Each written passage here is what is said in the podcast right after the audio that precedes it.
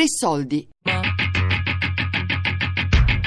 Scuola 2.0 di Elisabetta Tola. È carino quello dello scambio dell'anno scorso, però. Esatto, quello dello scambio dell'anno scorso, basti sì. tu, prof. Eh, l'ho messo io. Vabbè, allora, noi l'anno scorso, no, due anni fa, abbiamo fatto un intercambio con la Spagna, a Valencia. E praticamente una- cioè, abbiamo fatto un video con una sorta di ricordo, con le foto, dei pezzi di video, di momenti condivisi tutti insieme. E- ed è bello Dal punto di vista appunto della facilità tecnica, loro sicuramente hanno tempi di apprendimento molto più rapidi e in questo possono aiutare i docenti. Ci sono docenti che hanno paura di farsi vedere eh, in difficoltà riguardo a certi aspetti di fronte ai ragazzi. Io devo dire no, cioè se loro mi sanno risolvere un problema, ben volentieri. È chiaro che ci sono predisposizioni individuali e quindi c'è il collega che si trova più a suo agio e si lancia più entusiasticamente, altri colleghi che fanno più fatica, però eh, penso che eh, immaginare la rivoluzione in un giorno sia impossibile come processo, soprattutto avendo gli strumenti in classe, questo sì, viene facilitato. La collega di matematica e fisica, ad esempio, che ha sempre detto io in laboratorio non li porto perché comunque è faticoso, farraginoso, avendo in classe questo aiuta, aiuta si- sicuramente e lei regolarmente ad esempio fa lezione con la, con la lavagna, con, eh, con i computer, ma anche tutti gli altri colleghi, cioè avendolo in classe comunque sei spronato a usarlo.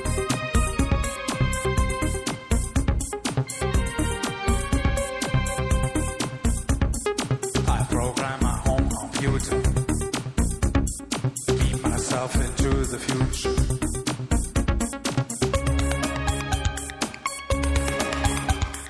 Le classi 2.0 sono ancora poche in Italia, ma il progetto cresce, si diffonde, sempre più insegnanti si appassionano e si lasciano coinvolgere dall'uso della tecnologia in classe. In classe, appunto, perché la differenza, ci dicono in tanti, è avere tutti gli strumenti nello stesso luogo in cui si lavora, non in laboratori confinati, ma nell'ambiente dove si svolgono le lezioni quotidianamente. La sfida però non è solo strumentale, è anche formativa. Fare scuola 2.0 infatti significa cambiare profondamente la propria didattica, imparare applicazioni, strumenti, esporre le proprie fragilità tecnologiche e dedicare molto tempo, perlomeno in una prima fase, alla propria formazione. Un tempo e uno sforzo che per molti insegnanti è difficile da mettere in campo. Faccio molte formazioni in giro, quindi ho ben presente, diciamo così, anche il eh, tipo di difficoltà no, che molti colleghi hanno. Innanzitutto abbiamo notato una, una- una linea di confine molto chiara, cioè le generazioni che hanno videogiocato e le generazioni che non hanno videogiocato. Le generazioni che hanno videogiocato sono quelle che procedono per tentativi, per cui in realtà non leggono le istruzioni e imparano facendo, perché comunque i device eh, hanno sempre ragione loro, no? per cui se uno sbaglia un'operazione non è colpa mia, è evidentemente, cioè è colpa mia nel senso che non ho saputo fare quello che dovevo fare. Quando la imparo, quell'operazione è sempre così, quindi l'ho imparata.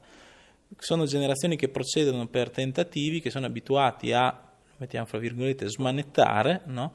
e, e queste generazioni hanno sicuramente una maggiore capacità di orientarsi all'interno degli ambienti digitali, per cui sanno più o meno dove andare a cercare le funzioni e in poco tempo imparano a, gestire le varie applicazioni. Eh, possiamo fare delle presentazioni che non sono dei singoli fogli dei computer, ma vari fogli che si susseguono l'uno all'altro.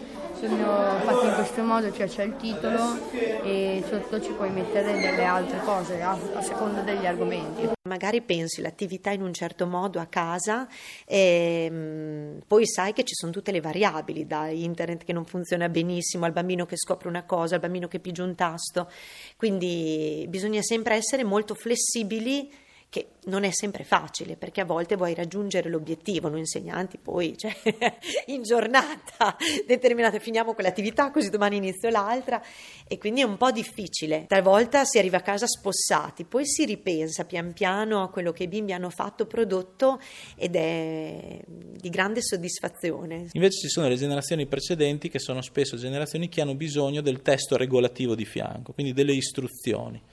Eh, perché sono state abituate a, alle istruzioni che bisogna assolutamente leggere, altrimenti si rischia di rovinare poi il, l'elettrodomestico. Insomma, no? Ed è un, eh, dire, un, un tipo di approccio che chiaramente ti porta a essere molto insicuro, perché ti porta non a cercare la funzione usando lo strumento, ma prima a cercare la funzione per poi usarla nello strumento. In realtà gli strumenti digitali nascono per essere usati, quindi eh, questo è diciamo così, un, un, aspetto che è nel DNA proprio ed è una difficoltà di approccio. Dopodiché esistono dei giovani che sono totalmente eh, impediti proprio da questo punto di vista e dei colleghi eh, di, di 50-60 anni che invece sono delle macchine da guerra, quindi non è spesso un fatto generazionale, è proprio anche un fatto di, di, trovare immediatamente l'utilità e la sintonia con questi strumenti. Sì, sì, ah, beh, su questo però non, non, nascondiamoci dietro un dito, il tempo ci vuole, è tanto, è tempo che ti viene restituito dopo, nel senso che è chiaro che all'inizio devi imparare, però io mi dico anche, io all'inizio ho pur dovuto studiare eh, gli argomenti, i contenuti e continuo a farlo, ho dovuto imparare metodologie, pratiche didattiche, eh, riflettere sulla valutazione, quindi io comunque un tempo l'ho sempre impiegato in più. Se come spero, eh, ho voluto progredire nel mio lavoro. Il digitale è la stessa cosa, è chiaro che ti richiede del tempo, stare sui twinning ti richiede del tempo perché devi cercare il partner, devi organizzare, devi metterti d'accordo con lui, però il discorso è sempre quello di eh, costi e benefici, cioè questo tempo che io impiego del mio tempo extra è poi un tempo che viene a beneficio della mia attività didattica ed è un tempo che mi viene restituito successivamente perché tutti i lavori che io faccio faccio o tutti i materiali che preparo, poi li ho lì. Ho anche iniziato a fare un giornalino eh, sulla classe 2.0 che parla tipo delle scuole piccoli. Cioè, raccontiamo tipo, io racconto la, la musica 90-80 e gli altri invece tipo racconto sport, eh, internet, la moda. Io, noi due avevamo l'argomento dell'economia e abbiamo Francesco e altri avevamo Comunque non dimentichiamoci che nelle nostre scuole, soprattutto alle scuole superiori, è difficilissimo liberarsi dalla, dall'idea cattedra e file di banchi. Però è anche vero che basta davvero poco, cioè sistemare le seggiole in una maniera diversa e la classe si riorganizza senza grossi traumi architettonici, diciamo così.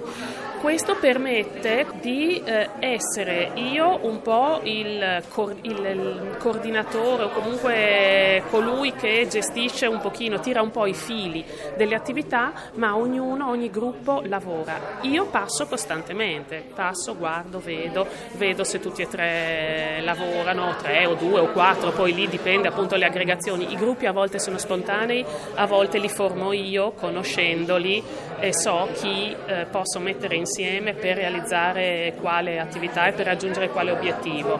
Quindi non è più una, di, una lezione frontale, tradizionale, questa cosa del fa, dell'aiutarsi tra di loro, noi lo diciamo sempre come insegnanti, ma tendiamo a limitare i momenti di aiuto a determinate attività. Poi c'è la lezione frontale, tu mi ascolti, io parlo, invece dovrebbe essere così sempre. Quindi il brusio, la confusione sono cose che non sempre vengono apprezzate o si coglie dove vogliono arrivare. All'inizio qua non sapevamo usare questi programmi, cioè almeno io. Poi dopo però abbiamo preso un po' la mano, diciamo. No, no, lei cioè, è cioè, molto, molto tecnologica. Esatto, molto, molto. Ci controlla sempre anche lei, però ci lascia fare il lavoro. Quindi però cioè, si lavora bene. Sì, però lei è più avanti di noi, ecco, riguardo... Io eh, sono piuttosto critica sull'idea dei nativi digitali, secondo me sono degli smanettoni digitali, la consapevolezza critica molto poca. Eh, con loro, ad esempio, io spesso eh, ragiono sulla, ehm, sulla, loro consapevolezza di che cosa pubblicano in rete. Eh, loro su Facebook scrivono e pubblicano di tutto, molto spesso non stando attenti al livello di di privacy che impostano, per cui eh, spesso io li faccio impallidire perché dico voi non mi avete fra i vostri contatti ma io posso vedere quello che pubblicate.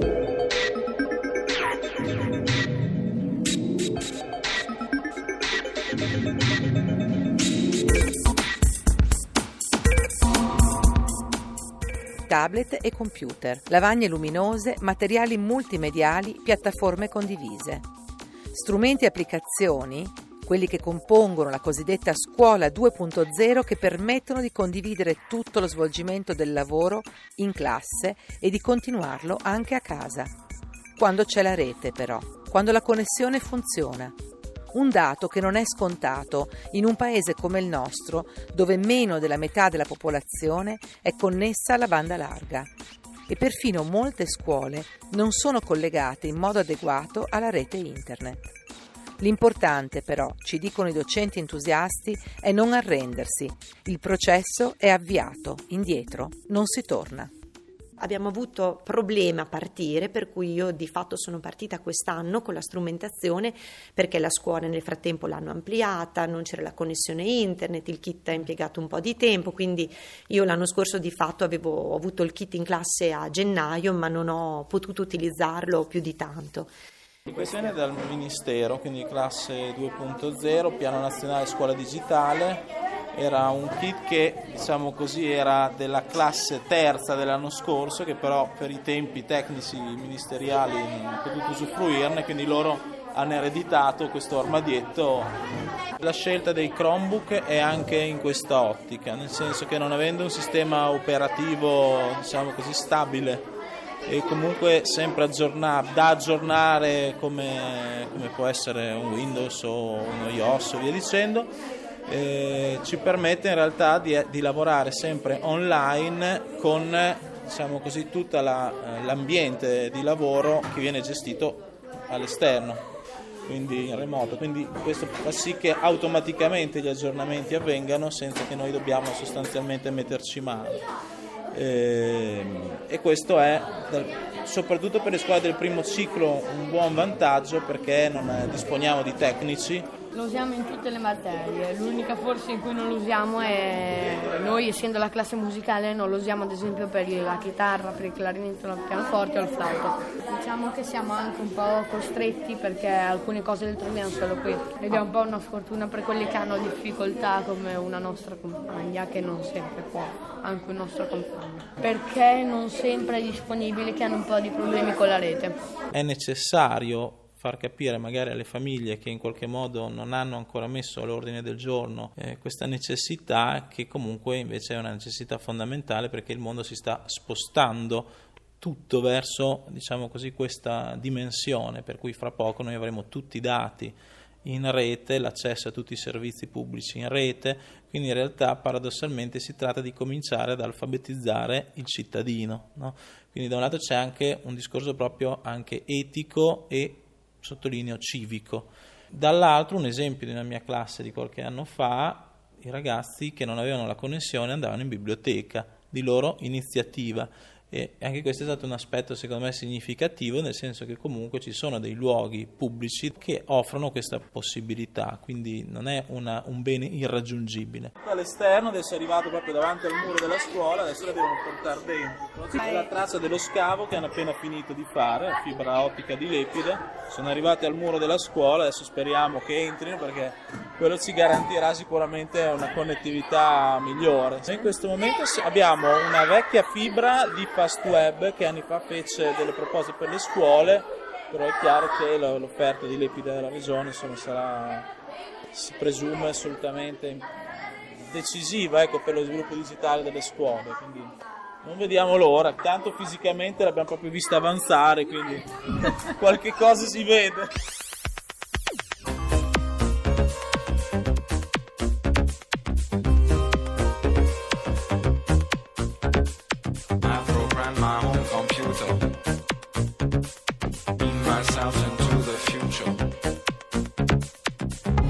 Scuola 2.0 di Elisabetta Tola, a cura di Fabiana Carobolante, Daria Corrias, Elisabetta Parisi e Lorenzo Pavolini.